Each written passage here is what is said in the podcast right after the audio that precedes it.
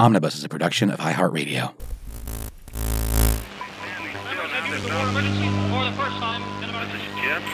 and uh, receiving this message. We are Ken Jennings and John Roderick. We speak to you from our present, which we can only assume is your distant past, the turbulent time that was the early 21st century. Fearing the great cataclysm that will surely befall our civilization, we began this monumental reference of strange and obscure human knowledge. These recordings represent our attempt to compile and preserve wonders and esoterica that would otherwise be lost. So, whether you're listening from an advanced civilization or have just reinvented the technology to decrypt our transmissions, this is our legacy to you. This is our time capsule. This is the Omnibus.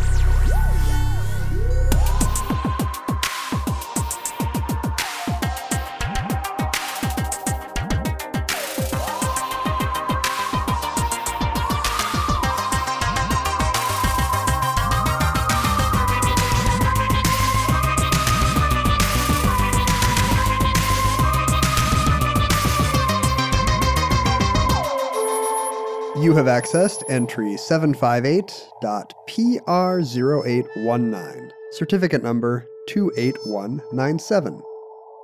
Maraschino cherries. What's something you're good at that is totally useless?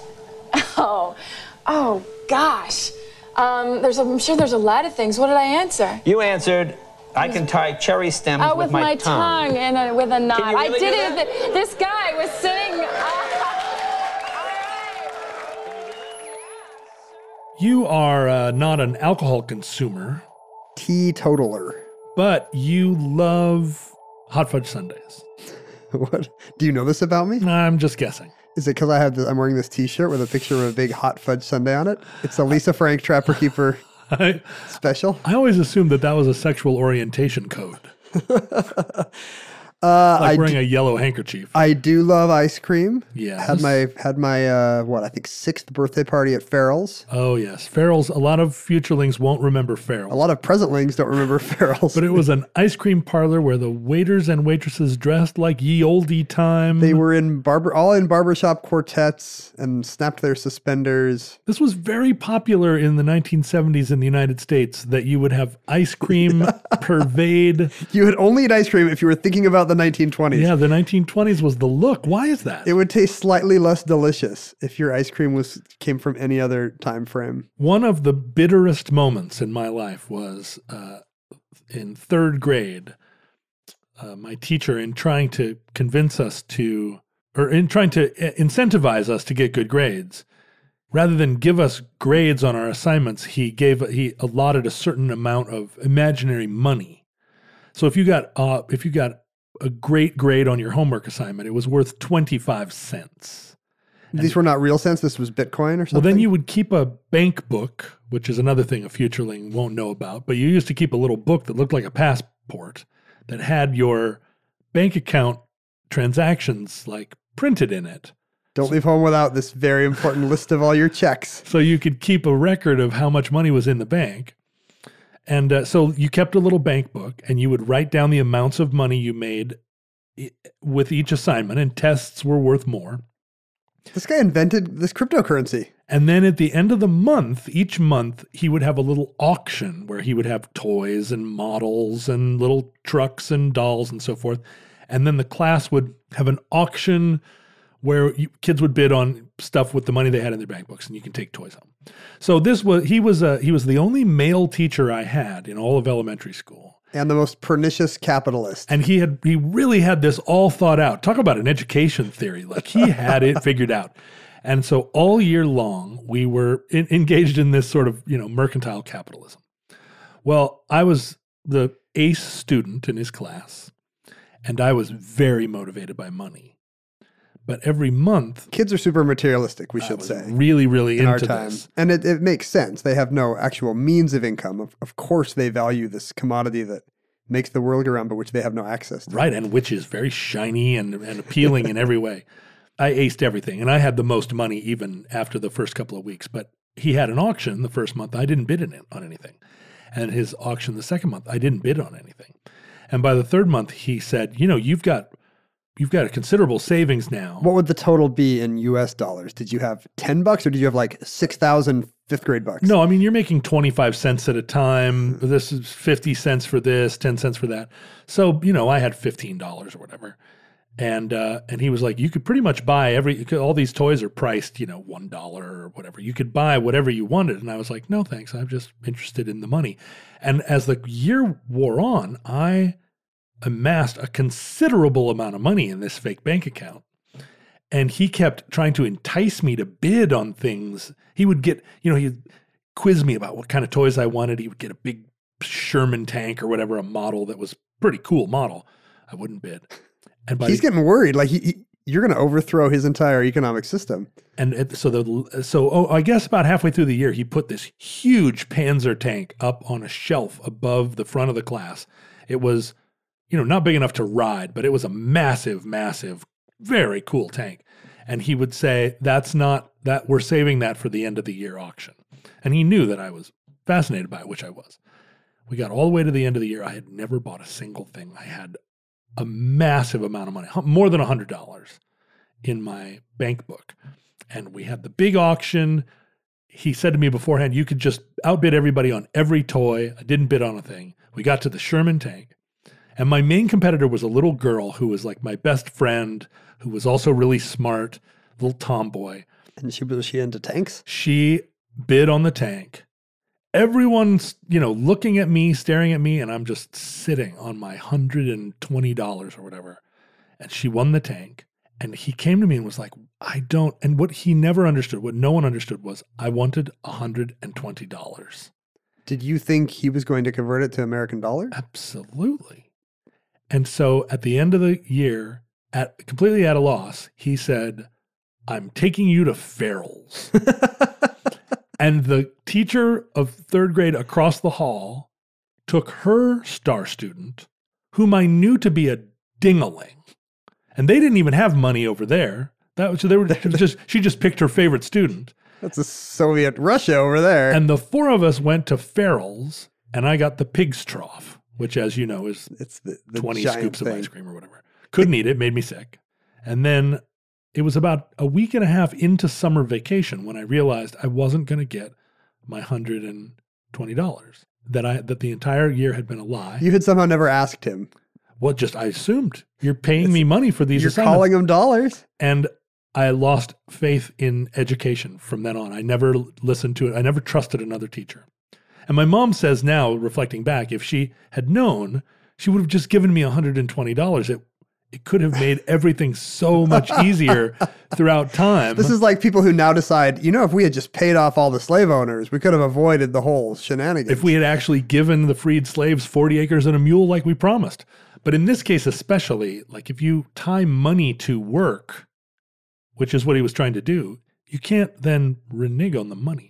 You can't, you definitely can't make it fake money. Right. But and, I- but and I- then turn it into like a, what I knew to be a $15 ice cream sundae. In his defense, John, every other child in this class apparently figured it out except for you, the smart star student. they all wanted little toys and candy, which I was like so contemptuous of. The real winner here, I think, is the dingaling from the other class. I know. Who got a free ice cream sundae just because it would have been too creepy and against school rules for your teacher to take you to lunch by himself. That's right. That's right. He got a, you know, they, they weren't expecting anything over there.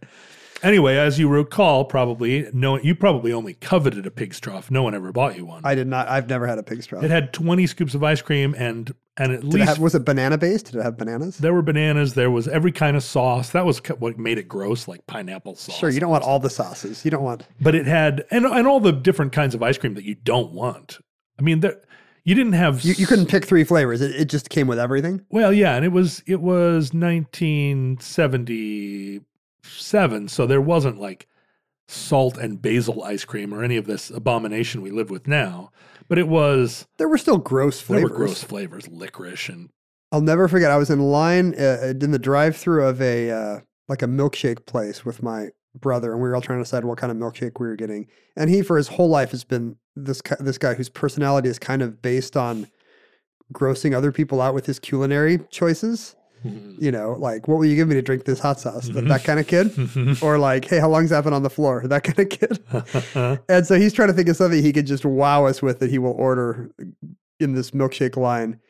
And he hasn't decided. And finally, the, the voice is like, I'm please, please, and he hasn't figured it out. And he panics and blurts out, uh, pineapple marshmallow. and he did. They made him a pineapple marshmallow shake, Ugh. and he had to drink a pineapple marshmallow shake, and it was exactly as bad as your. Serves him right. But that's essentially the pig's trough bargain: is you're going to get pine mellow because it's one of everything. But the the the pig's trough was covered also with whipped cream and had no fewer than 15 maraschino cherries. So Wow. it really was meant to wow you. And if you ate the whole thing, you got a medal, like a certificate, a gold medal, a blue ribbon. And would they sing "Sweet Adeline" for you? No, they, Sweet Adeline. they didn't. ba, no, ba, I'm sure. ba. I'm sure they did go like "Ah, automobile, automobile. but uh, and I did manage to choke it down. You know, and I was miserable for the last 20 minutes of it, but I got the, you know, you finished the pig's trough certificate. Uh, 15 maraschino cherries is a lot. Like, that's really appealing to a child for whom every food item that has maraschino cherries comes with only one. You know, fam- famously, we even have the metaphor of something that comes with a cherry on top. One special single little prize. Yes. Uh, a can of fruit cocktail will have exactly one maraschino cherry engineered by the Del Monte gods, no more, no less. And the ch- the maraschino cherry is the only cherry that that fulfills the cherry on top promise. Right. When you're a kid, you don't want an actual cherry. Like your platonic ideal of a cherry is one of these gross, gleaming, bright red candy things. Right, right. And sweet cherries and sour cherries being two very different concepts of cherry. Um, sweet cherries, like sour cherries, are the oldest cherries, and sour cherries have been cultivated and beloved since ancient times. So even though we didn't have sweet cherries yet, we were still eating these because we didn't know any better. Well, and sour cherries are great for For pie, for cooking, right? but isn't it weird how you cook this stuff and the everything changes? Like whatever the things are that are making a blueberry sour just go away. Yeah, and when this- you all make it blueberry pie. sweetness comes out. But you also put a ton of sugar in. Right. But in cooking it, you do su- sugarify Yeah, the, the the sugar was, are, I guess, already there, but are being hidden by other kinds of tannins and yeah Acids. astringent stuff that goes away. The the other thing that that sour cherries are great for is making liquor. Um, and into ancient times, it was recognized, and and this is still true throughout Europe and and throughout the world. People in rural places gather all their fruit that falls to the ground, all the kind of rotten fruit or fruit that you wouldn't eat, and they mash it all together and they make a they make liqueur, plum liqueur or cherry liqueur. Yeah, they still use cherries, right? Like Kirsch is, is a sour cherry brandy of some kind, right? Absolutely. Uh, uh, there are many, many, many kinds of sour cherry brandy. As we'll see later, there's a company called Luxardo in Italy that has 22,000 cherry trees, the largest cherry orchard in Europe. Uh, and they make Sambuca and Amaretto and Grappa and Slivovitz. And these are all made from different fruits, but like their cherry production is um, is a big part of their like uh, what would you say brandy or liqueur con- li- liqueur production. I thought you were going to say a big part of their brand, but then you It's said it's a big their- part of their brandy. It's part of their brand and their brandy. I don't drink Kirsch, but I've you know I've had it as a flavoring in fondue cheese, Right. Uh, where it's used, or like Black Forest cake. You know, uh, Mormons are weirdly better able to identify liqueurs than like actual wines or beers or something you would want to drink because they're largely used as flavoring in all kinds of stuff, all kinds of Mormon vices, right. desserts and whatnot. And so so putting a little liquor in a in the tiramisu or something does not doesn't uh, set off the bells at the at the temple. There's no bells. Ding ding ding ding ding. And then- a Mormon ate too much maraschino. And it's like getting your pig's trough certificate. they come out and sing "Sweet Adeline" to you. Uh, the uh, I feel like there's this weird kind of uh, kayfabe or deception that kind of goes on. Maybe, I don't know. Maybe it's for others who don't drink for religious reasons. Maybe this will happen in Muslim circles as well. I don't know.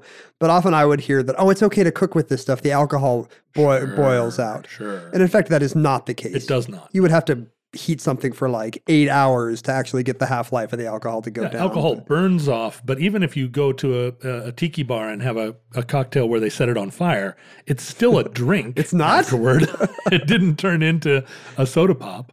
I mean, I'm also a teetotaler and have to make this um, and have been now for 24 years, but by um, by avocation, and uh, and I have to make this sort of deal with myself. How strictly do you observe this with tiramisu or a- or a, cor- a cherry cordial chocolate or? It really ends up being a question of how much alcohol heat is in the thing. th- where I become uncomfortable rather than feeling like I'm going to get intoxicated. and you can tell you're not looking at numbers on the box. You're no, actually, if I take a bite of something and I feel that like, hey, a little, I go, little bit of this. Well, I don't want to play around with this. And it's not, it's not after 24 years of not drinking, it's not that I feel like, oh, Here we go. wow, you know, like, like call me a cab or, or, uh, I'm to, I'm to end up by tomorrow buying a plane ticket spontaneously and wa- wake up in Amaretto.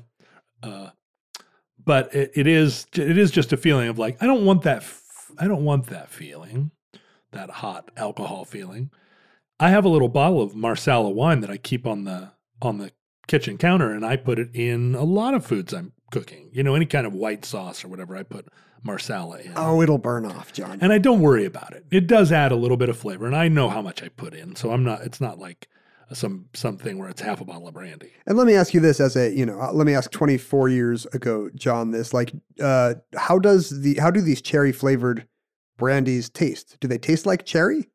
Have you, have you drunk any of these? The cherry brandies, no, they all taste like. I mean, they're like Țuică or Slivovitz or or Grappa. They taste like jet fuel. Right. I mean, the fact that they're made out of of a fruit is incidental to their flavor. Are you supposed to be able to detect the notes of peach or whatever? But uh, You anise? know, I mean, all these drinks, all these liquors are just the sort of local liquor of a of a people, and their intention was to make the highest proof way to get messed up that they could. They weren't like, This is the- oh, these are delicious. Uh, This is the only thing we have in our valley that if you leave it sitting out for six weeks, will like get you messed up on the weekend. When it comes to meat, quality makes a huge difference in texture and taste. And even though it might be better for you and the environment, a lot of the higher quality meat you find at the grocery store is just too expensive for most people's budget. Thankfully, there's ButcherBox. ButcherBox believes everyone deserves access to high quality, humanely sourced meat at an affordable price. That's why each month ButcherBox ships a curated selection of the finest cuts right to your home. Choose from 100% grass fed and finished beef, free range organic chicken, heritage pork, wild caught Alaskan salmon, and sugar and nitrate free bacon. No antibiotics, no added hormones, just meat the way meat should be. And right now, you can get two pounds of ground beef and two packs of bacon absolutely free, plus $20 off your first box when you visit butcherbox.com slash iHeart or use the promo code iHeart at checkout. That's butcherbox.com slash iHeart or use the promo code iHeart at checkout. I went I walked across Romania one time during plum season and several times along the way I was recruited by some, you know, by the people of some small village as I was as I was preparing to bed down. They were like, "Come help us gather plums." Come to Plumaranza. and so I would go out and and help. You know, it was all part of this sort of. I mean, their culture is extremely welcoming and also extremely extroverted. So my preference would have been to be in a bath in a hotel somewhere, but instead I was out gathering plums with the people that I was hoping would let me sleep in their barn. Did you have to stomp anything? Was there stomping? No, what what we would do is gather all the plums on the ground, which which as a like an American, I was sort of appalled by the number of flies that were on them. And, you know, they were just like Sort rotting of brown and mushy. We would grab them all and put them into big bags and then take them and and they were left to sit and sort of rot, I guess, in um in honestly in plastic bags before they were then sent through the whole process. And I wasn't there for the for the mashing and the and the distilling. I just was there for the collecting. But I saw what a uh, what a big part of the local autumn the gathering of this rotten plumage was. And then also everywhere you go in Romania, sometimes it's even difficult to find a pack of cigarettes, but you can always find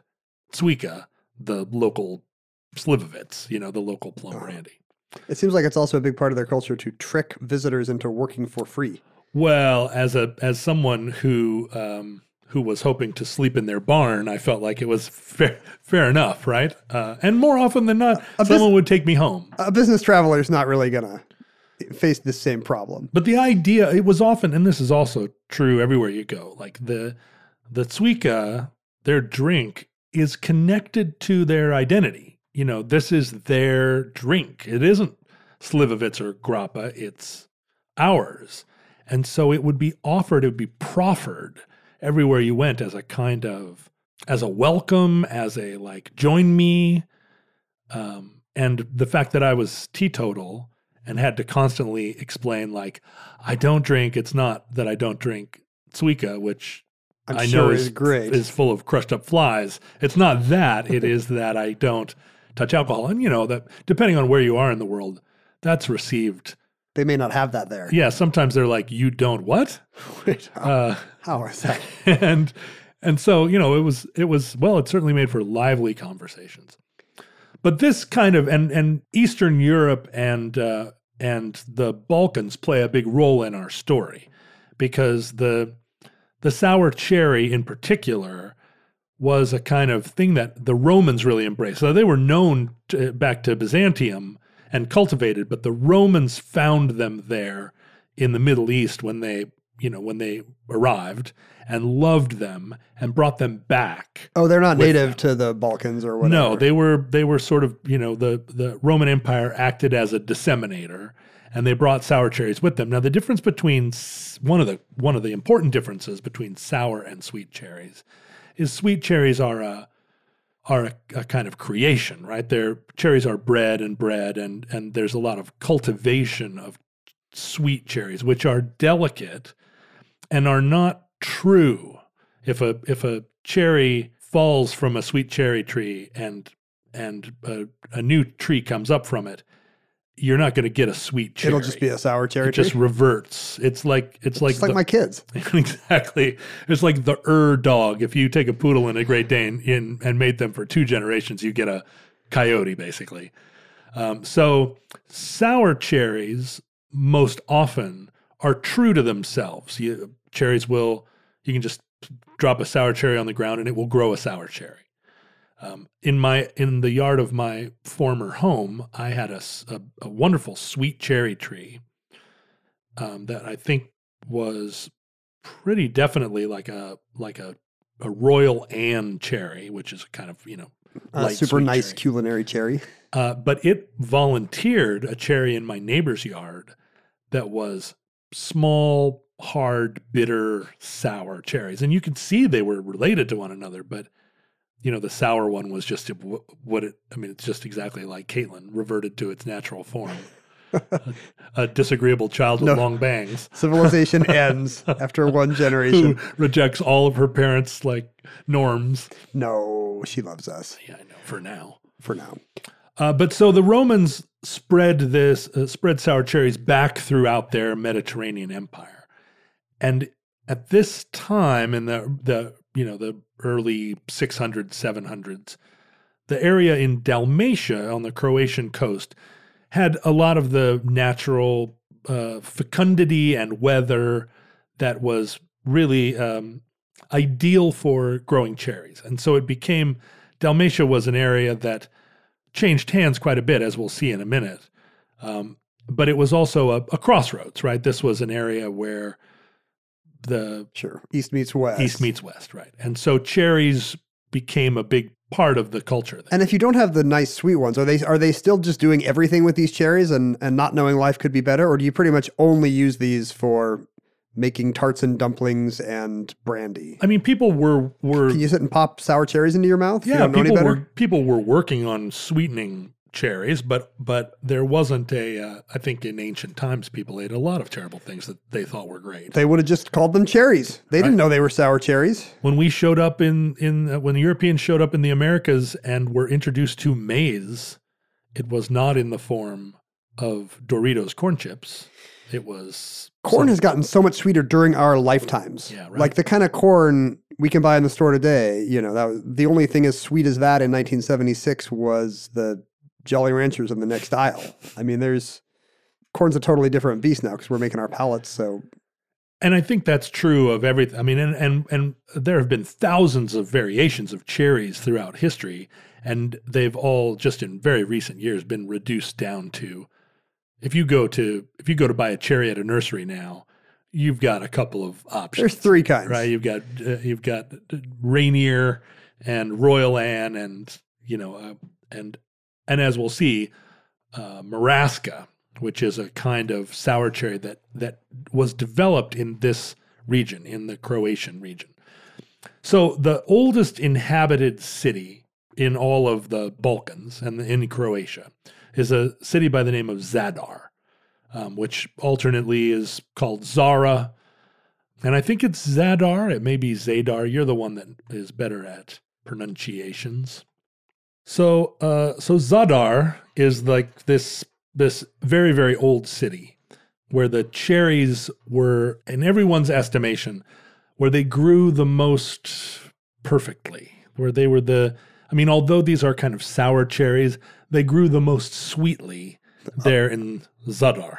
Being the sweetest sour cherry is not really that much of a distinction. Well, it is if you're, you know, if you're making liquor or, you know, if you're using it, if it's the cherry you have, you know, you, we go to war with the cherry we have, not the cherry we want. He's not the cherry we deserve right now. He's the cherry we need. That's right. Uh, Zara, or I'm sorry, Zadar. Also Zara for some reason. Is that what the, the Italians call it Zara or something? Or- Yes, they did. Well, let me let Is me. there a Zara in Zadar? If I wanted a kind of a slim fit corduroy jacket, could I go to the Zara Zara? I can't I can't get clothes at Zara because when a jacket is like labeled extra large at Zara, it feels like it's it's alternate universe extra large. It's like being the sweetest sour cherry. It's It the, really is. It's the largest, uh, you know, man in Milan or something. Right. If you are if you are five foot nine and weigh 165 pounds, you are an extra large at Zara. Uh, Z- the Zadar. Here's here, let me give you a brief taste of of Zadar and uh, and how coveted it was. I think perhaps partly because of its delicious cherries.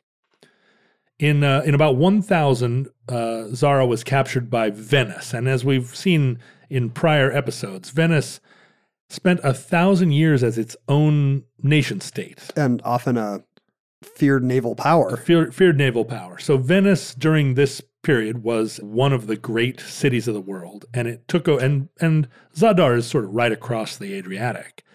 So Venice captured it in in about 1000. It's funny because now it's a little dinky tourist site, and being captured by Venice would be like being taken prisoner by Squaw Valley or right. something. Fort Lauderdale. Nowadays, Look out, right. it's Fort Lauderdale. but back then they were a real Death Star.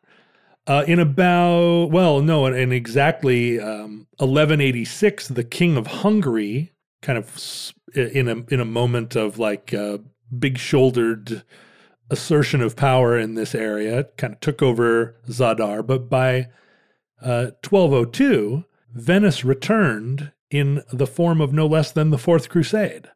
ah, previously seen on the omnibus. So in the in the Fourth Crusade, which we've covered on the omnibus, uh, Venice, as part of their weird trickery with the Crusaders, not quite providing as many ships, and then instead of making it all the way to Constantinople, stopping on the Croatian coast for a year. Do you remember that whole side? Or Who knew there was going to be a spin off to that entry about uh, cocktail garnishes? that's right, it was Zadar that they that that maybe was Venice's real ambition. They just wanted those sweet, sweet sour cherries. They love the sweet, sweet taste. Uh, then in uh, 1358, Hungary took back Zadar. There was a lot of contention between Hungary and Venice. It's the Poland of uh, Southeast Europe. and you wouldn't think, right? Because Hungary is not a seafaring nation, but they they were a land invasion nation. So it was, yeah, Venice was coming from the ocean and and Hungary was coming from the back. You just can't win. Uh, and then in 1409, Zadar was sold to the Venetians by the Hungarians. So now it was let, let's let's stop pretending. So this is the let's not have the civil war. Let's just pay off all the slave owners. yeah, this is this is our mail order bride. I'll write you a check. And I think in 1409 is when they start when the Venetians started to call it Zara rather than Zadar, which persisted for several hundred years. Um, by the 16th century, the the Turks had come into the Balkans and were um, you know were the great threat to European culture and had sort of um, had invaded most of the uh, the Balkans, but uh, Zara remained a little outpost of European An civilization. island of light and civilization against it was the dark forces of the east. surrounded on all sides. And during that period, then uh, Venice really like poured a lot of energy into it as a kind of uh, you know an island, a, a, a West Berlin, and uh, and it, it became like a really flourishing little town. So during the during the era then when Venice has made this a, uh, a like a cultural sort of capital of the, the of the Adriatic and of European culture, surrounded by Turks a man by the name of Francesco Drioli, an Italian, Apparently, uh, started distilling maraschino liqueur out of the Marasca cherry, which was, you know, their, which was the f- sort of famous cherry of Zadar. and obviously, our word maraschino comes from Morosco. Comes from Marasco. In fact, do you know if you look it up in the dictionary, Webster still prefers you say it maraschino maraschino with cherry. the, with the hard C. Do you hear anybody saying maraschino? no, but it's the type of thing someone will yell at us on the internet about. It seems old timey. it's pronounced maraschino. It does seem like somebody would say it. Maraschino singing through a megaphone at you, or a traveling salesman on a train would want another maraschino cherry in his in his Manhattan. But I don't hear anyone saying it. No, maraschino is not how we say it. The root word is uh, is is bitter, right? Amaro is Italian for bitter. Right, and we see that a lot. You know, amaretto again is Yeah. sort of bitter liqueur. Yeah, so uh, amaro and marasca, these are all words dating back to the when the Romans sort of preferred these cherries as a delicacy or as a ingredient, Mm-hmm. really. Um, and so maraschino is what would you say? The it would it's uh, the little bitter wine. Little, let you, yeah, Eno is would be the diminutive, Right. Yeah, So this wine became extremely popular, and part of it was that the the that there was a kind of scarcity, right? That Marasca cherries grown within this Zadar little basin of of uh, agricultural perfection, they were they were a limited uh, resource, and so maraschino became a kind of uh, a symbol of your this your seal of quality. yeah, and whatever you would maybe describe as this this flourishing renaissance of Zadar or Zara and the and the culture of the Adriatic. You see this in food a lot, where you know, and legislators will enshrine it into law that you cannot call this food this unless it comes from within 20 miles of this courthouse or whatever.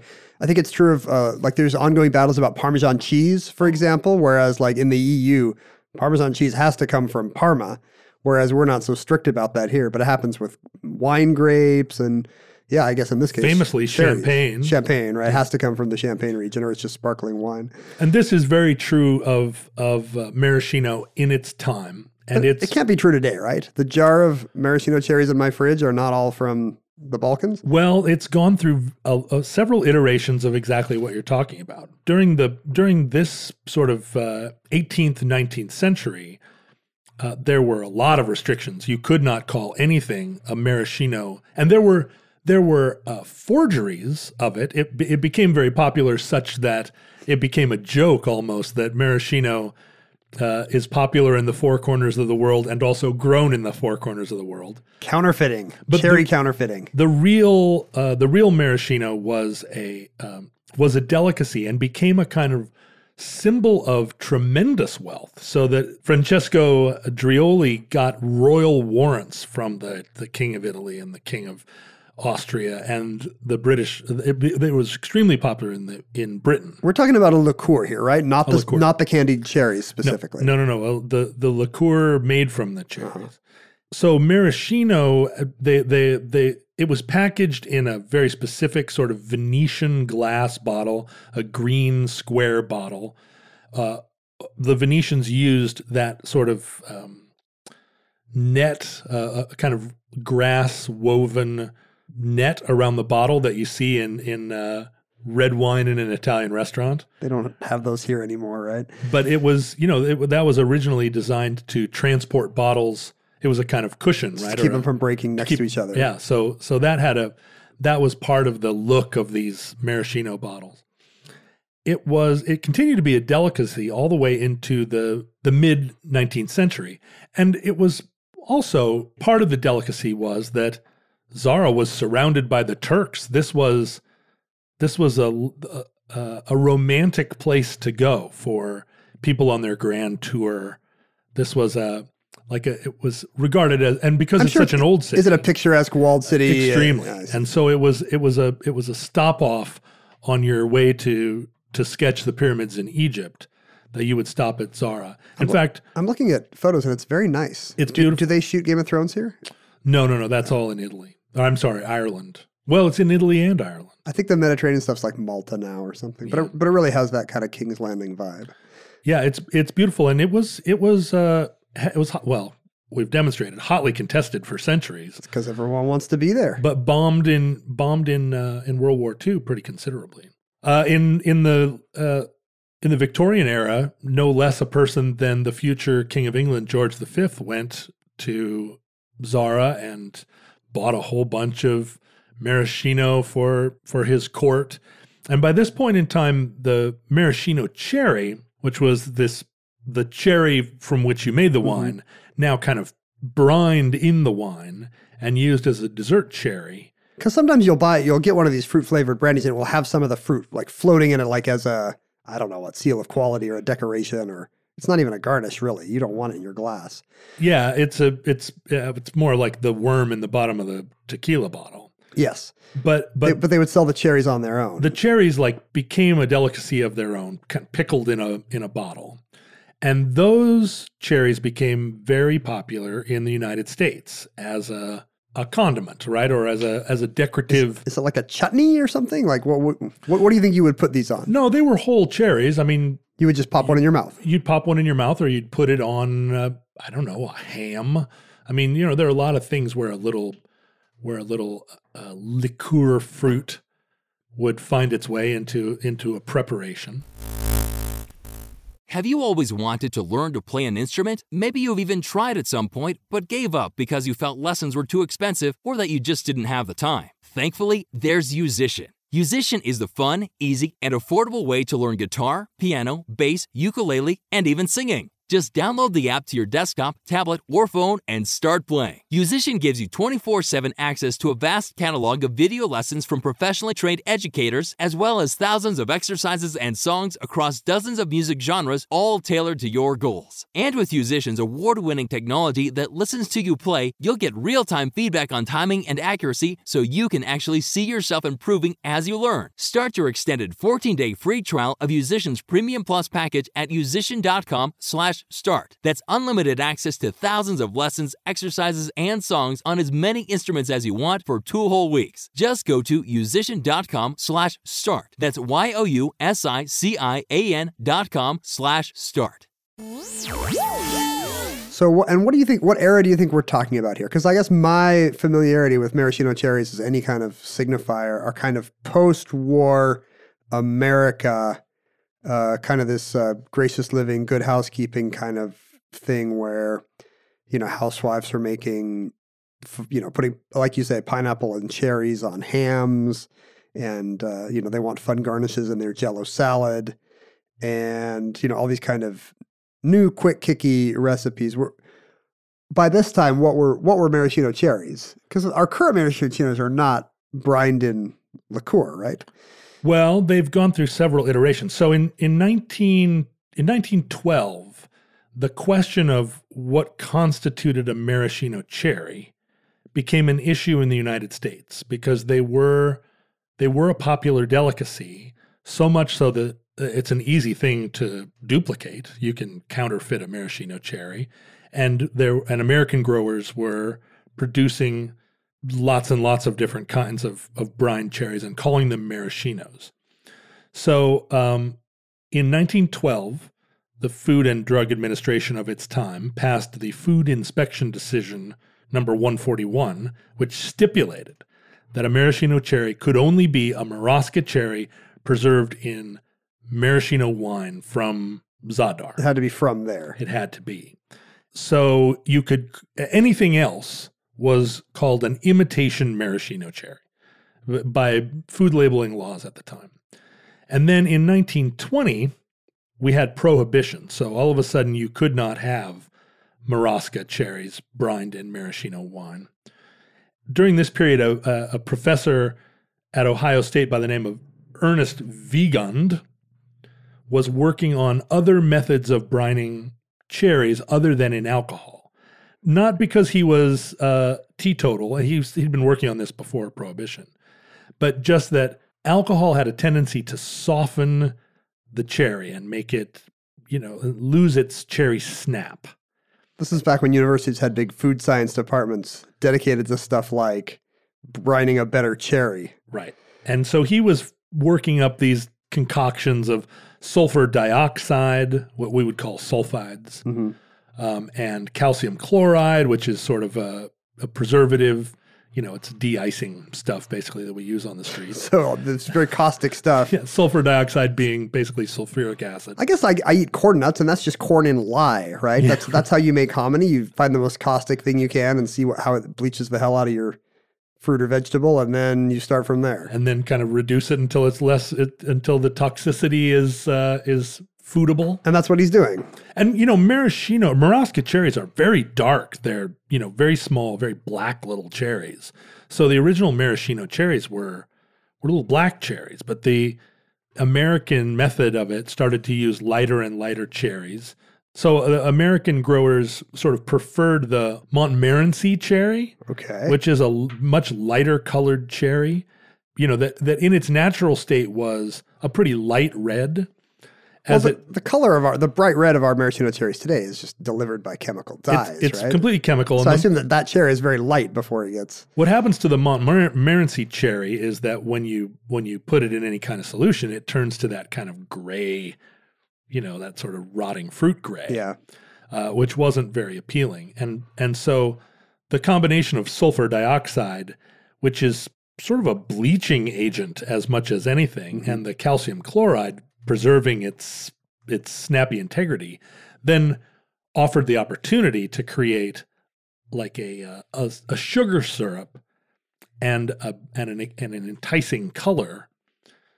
So So you've you've taken everything out of the cherry that was cherry, and then you're adding your own kind of fake sweetness and color via the sugar syrup and the dye to kind of put the cherry back into it. right and and uh, and at this point we're still using red dye number four, which we talk about uh, these days as a. I mean, futurelings won't probably still have this in their collective memory, but when we say red dye number four, it's a shorthand for saying a food additive or colorant that is poison. was banned by the government. People are not going to remember how controversial red dye was. Red dye number four. We there are so many uh, instances in our food where we want the food to be red or redder than it is, so that red dye as a food colorant is super important to the mass production of food in our culture. Can you suggest why that would be? Why red dye is so much more important than I guess yellow or blue dye? I guess we want our food to be red, don't we? I mean, the problem with blue is there's nothing blue in nature, so you're not expecting to eat blue food. Berries. But yeah, I, I assume it gets mixed with other stuff too. Yeah. Like you, you buy things and it, on the side it'll say this has red number three, yellow number five. You know, it's one of the primaries. So anytime you want any kind of warm coloring in your food, you're going to need a red dye. the journey of red dye number four is is interesting enough that it could absolutely be its own entry in the omnibus. That's why there were no red M and M's. For that's why we had tan M and M's when I was a child for a sad decade. Well, red dye number four, as you say, was banned and was banned a long time before that in the um, the mid part of the century, Oh, I guess it was red number two that was the 70s era one. Red right? number one and two and three were all also banned. Oh. What, what we use what we use now in food is something called Red Forty, which is 39. there have been 39 attempts. They all still keep killing babies. So. and Red Forty has been determined by the by EU and American standards to be a consumable red dye. Finally. not one that's creating monsters in our kids. After the repeal of prohibition, there actually was a lobby called the non-alcoholic preserved cherry industry that Oh, lobbied yeah, the, the, government NAPCI. Yeah. I love I love NAPSI. They do great work. lobbied the government to repeal their former definition of a maraschino maraschino cherry as a marasca cherry preserved in maraschino. And of course, this would lead to more domestic production. So it's a it's a strong lobbying arm. Right. So in 1939, the Food and Drug Administration came out with a new standard of identity, which was, you know, a cherry preserved Any kind of preserved cherry. and red Go nuts. and with sugar, you know, We- like we took the briefcase of money from NAPSI. Did- Maraschino cherry can be anything you want. So by 1965, it had been figured out that although red dye number four was a poison and we weren't going to use it, by 65, there were so many maraschino cherries used across the industry. Uh, the maraschino cherry community, let's say, the lobbying group of maraschino cherries, convinced the government that they were decorative rather than f- than food items. What? And so the federal government made a one instance exception in the use of red dye number four. You could use it to make maraschino cherries because they weren't food. They were. But they had to know people were plopping them in, in cocktails and ice cream bowls. well, but we weren't apparently meant to eat them. Wow. And so from 1965 to 1976, an entire decade, including up to almost when I ate my 15 maraschino cherries as part of my pig's trough, they had red dye number four in them. And then in 76, finally the, the game was up and they banned red four, even in maraschino cherries. Do you feel like this explains a lot about you? Do you still have blind spots in your vision or hairless patches on your head that you owe to your 15 little packets of banned red dye? I really do. I feel like the I feel red dye number four, MSG, and uh, DDT are the three are the three chemicals that make up you know all of my connective tissue. What happened at the end of World War II, of course, was that all the Italians in Dalmatia were expelled by the Croats as they took over, you know, as they reestablished sort of a Yugoslav ownership of that territory. Which is kind of a made up pan Balkan state about trying to balance all these local groups, Serbs and Croats and whatnot, but not Italians apparently. They're out. No, they're out. And so in 1947, with the establishment of Croatia, the uh, the families that had made maraschino for all these many years, obviously the Driolis and a couple of other families, the Luxardos and the Vlahovs, who were the three main families controlling the sort of maraschino wine community. They were all booted and had to decamp to Italy and build their empires again. And Did Tito seize their assets? Did he? Did the? Did the workers seize the cherry orchards? They did and began making a uh, a maraschino wine under the name Marasca, but now not Marasca with a C, but Maraska with a, a suitably Slavic K. K. Maraska, which remains a, a, which throughout the Eastern Bloc and and now in peacetime, or I guess a post dissolution of the Soviets, um, it remains a very popular European maraschino. But the Italian families that went back to Italy, uh, we mentioned already the, the Luxardos, they're one of the largest European makers of liqueur. Uh, they moved to Padua and started cultivating these cherries in, in new vineyards. Uh, the the So are there Padavino cherries now? Or well, no, they're they're still called Moroscos, I guess. Uh, the Driolis moved their distillery to Italy and continue, and you know, and unfortunately, it got the, the patriarch died, and the com- company got sold, Hmm. and they quit producing maraschino in 1980. And then during the during the dissolution of Yugoslavia, the Serbs actually made their like big push to capture Zadar and integrate it into what would have been Greater Serbia, and were repelled. So it remains, yeah, it remains uh, now like a it's a major tourist destination, the second largest city in Croatia, Zadar, and continues to be like a, a very like lucrative and popular cherry wine growing region. I feel like maraschino cherries, the product, like our weird mid-century American version of them, like really changed what people thought cherries were. Maybe this maybe this is just me, but like growing up in a house that did not have a lot of like junk food around to eat, like the foods we the sweet food we could sneak from the kitchen was pretty limited.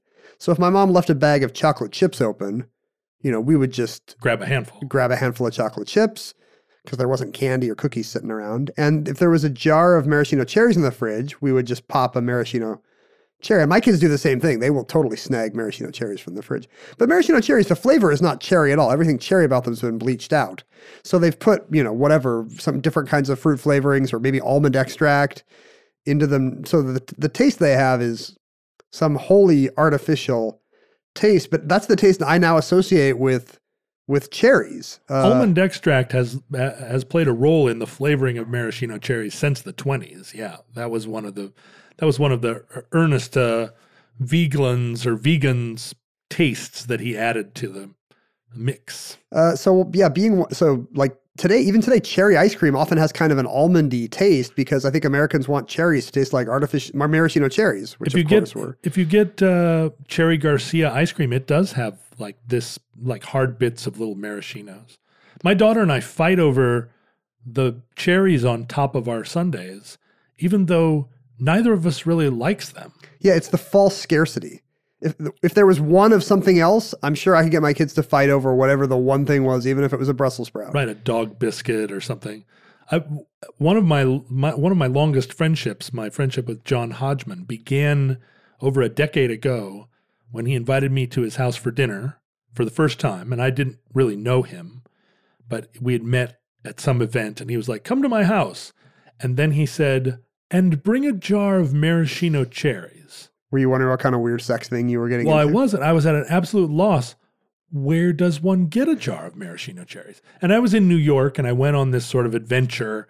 How do I find maraschinos? And then it's like I'm going to this person's house for dinner. I should bring good maraschino cherries. I don't want to just get gas station maraschino cherries. So I went on a, you know, I went on an adventure. I finally ended up at a liquor store. I found some nice maraschinos. I brought them with me to dinner. You know, you arrive and you're not supposed to come empty-handed. It's a weird hostess gift. Here I was Okay. like, I brought you the maraschinos. At which point he revealed that it was just a just a gag, just a test. Like I didn't need them. I just felt like you should have a mission. and so the maraschino cherries, the jar of them, went up on the shelf where they remain to this day.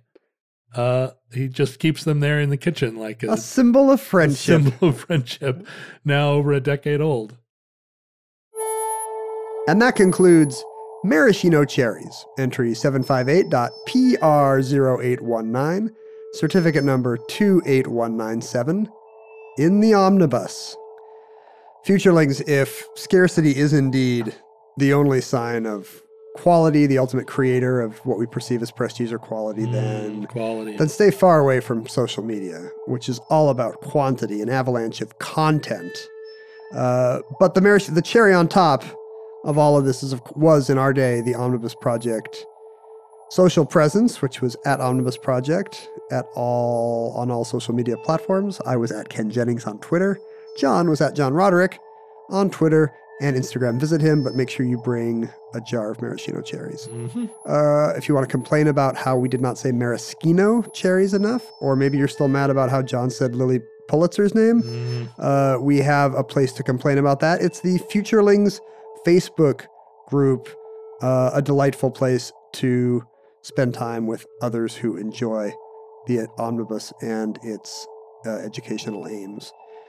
Uh, you can, uh, we were available to electronic mail communication, uh, as it was called.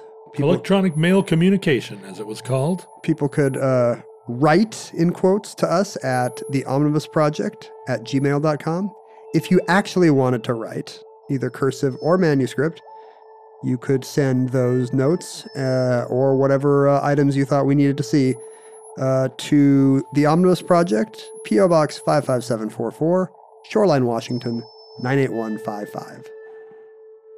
Futurelings, from our vantage point in your distant past, when people still consumed chemicals instead of natural, wholesome raw foods, when we still drank alcohol Where we still drank big jars of red dye number four. rather than pure distilled water, when people still worried about our precious bodily fluids being tapped and sapped. Back before we were denying them our essence. All of these things are emblems of a civilization in decline, kind of like Venice in the 18th century. We're going to be a gondola based economy before you can shake a stick at it. We have no idea how long this decrepit, limping civilization survived.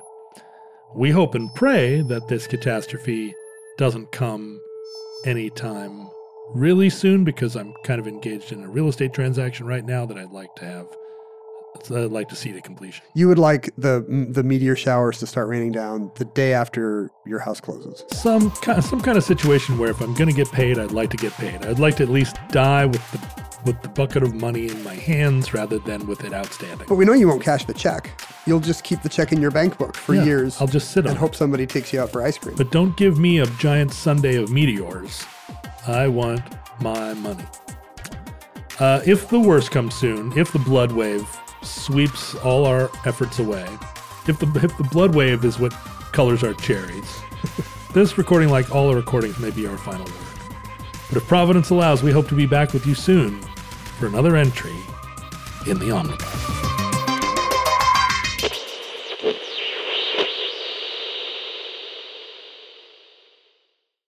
For more podcasts from iHeartRadio, visit the iHeartRadio app, Apple Podcasts, or wherever you listen to your favorite shows.